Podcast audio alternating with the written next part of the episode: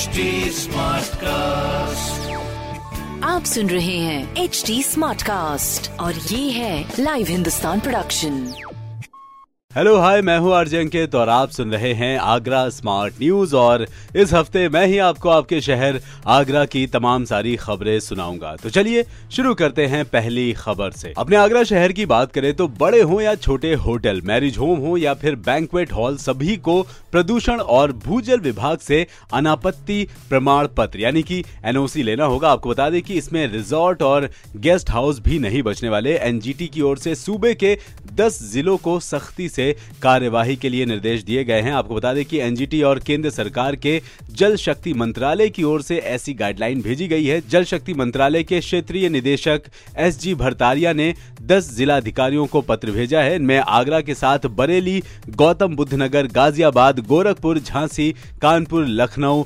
मेरठ, वाराणसी के डीएम शामिल हैं। तो जी, बहुत ही जल्द इन सभी को एनओसी देना होगा। बाकी जी, अगली खबर। अपने आगरा शहर के मौसम की बात करें तो तापमान के 47.7 डिग्री सेल्सियस होने के बाद सोमवार को मामूली राहत मिली है। रविवार दोपहर के बाद धूल भरी हवाएँ जो है वो चलने लगी। सोमवार सुबह कुछ हिस्सों में बूंदाबांदी के बाद तापमान में गिरावट आई है। हालाँकि भीषण गर्मी का दौर जो है वो अभी खत्म नहीं हुआ है। सोमवार को दिन का तापमान जो है वो करीब तीन डिग्री नीचे रहा, यानी कि यह 45 डिग्री सेल्सियस रिकॉर्ड किया गया, जबकि न्यूनतम तापमान सामान्य से पूरे सात डिग्री जो है वो ज़्यादा रहा, यानी कि यह 32.8 डिग्री के आसपास रिकॉर्ड किया गया। यानी दिन के साथ अब रात में भी सुकून मिलने के आसार नहीं है। रात को भी पारा जो है, वो शरीर के तापमान से अधिक हो गया है। साथ ही आपको बता दें कि एक दो स्थानों पर बूंदाबांदी की खबर है। और अगर मौसम विभाग की माने तो आज, यानी कि मंगलवार से भी तेज धूप व गर्म हवाएँ जो है, वो आपको परेशान करेंगी। तो मेरा आपसे कहना है कि आप घर से बाहर निकले तो पूरी बाह के कपड़े पहने, अपने आप को ढक कर रखें। और ज़रूरी ना हो तो घरों से बाहर ना निकले। और साथ के साथ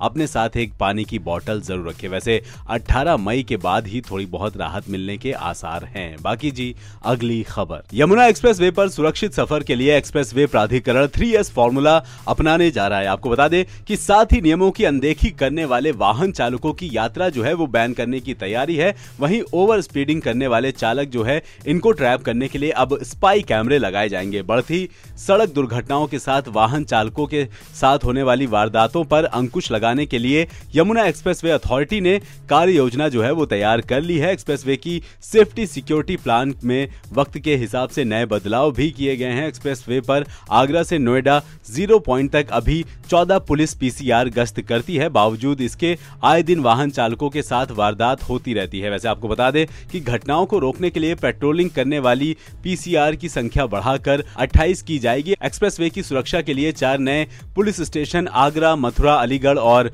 गौतम बुद्ध नगर में स्थापित किए जा रहे हैं। ये थाने यमुना एक्सप्रेस के किनारे खोले जाएँगे, जिससे यात्री यात्रियों को मदद के लिए लंबी दौड़ ना लगानी पड़े। तो जी, बहुत ही बढ़िया, बहुत ही जल्द आपको एक्सप्रेस वे पर पूरी शांति मिलेगी। बाकी जी, अगली खबर। बात कर लेते अपने आगरा शहर के हरि पर्वत चौराहे की। तो यहाँ पर सीवर और पानी की पाइपलाइन लीक होने से गड्ढे की मरम्मत हो गई है। ट्रैफ़िक चालू कर दिया गया है, लेकिन अभी सड़क पर डामरीकरण का काम नहीं हुआ है। अधिकारियों का कहना है कि मिट्टी के पूरी तरह से बैठ जाने के बाद डामरीकरण जो होगा, उसका किया जाएगा। फ़िलहाल सड़क को वाहनों के गुजरने के लायक कर दिया गया है। आपको बता दें कि शहर की लाइफ लाइन एमजी रोड के हरि पर्वत चौराहे पर सीवर और पानी की लाइन जो है वो लीक होने से मंगलवार को गड्ढा हो गया था, जिसके बाद इसकी पूरी तरह से मरम्मत कर दी गई है, यानी कि अब आपको कोई परेशानी नहीं होगी। बाकी जी, अगली खबर। जैसा कि आपको बताया कि अपने आगरा शहर में इलेक्ट्रॉनिक बसें जो हैं, ये पूरे जोरों शोरों से दौड़ना शुरू कर चुकी हैं और अपने आगरा शहर में संचालित इलेक्ट्रॉनिक बसों की चार्जिंग के लिए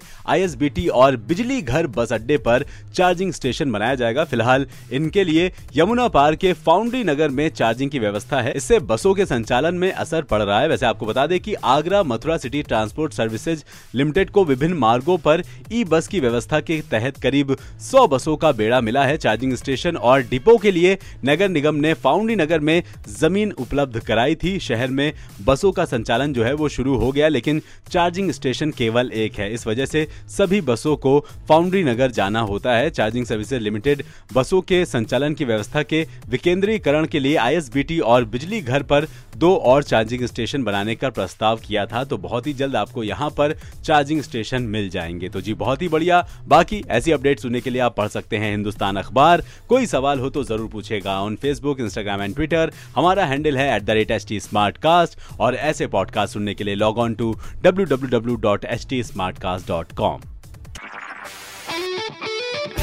H D smart cast. आप सुन रहे हैं एच डी स्मार्ट कास्ट और ये है लाइव हिंदुस्तान प्रोडक्शन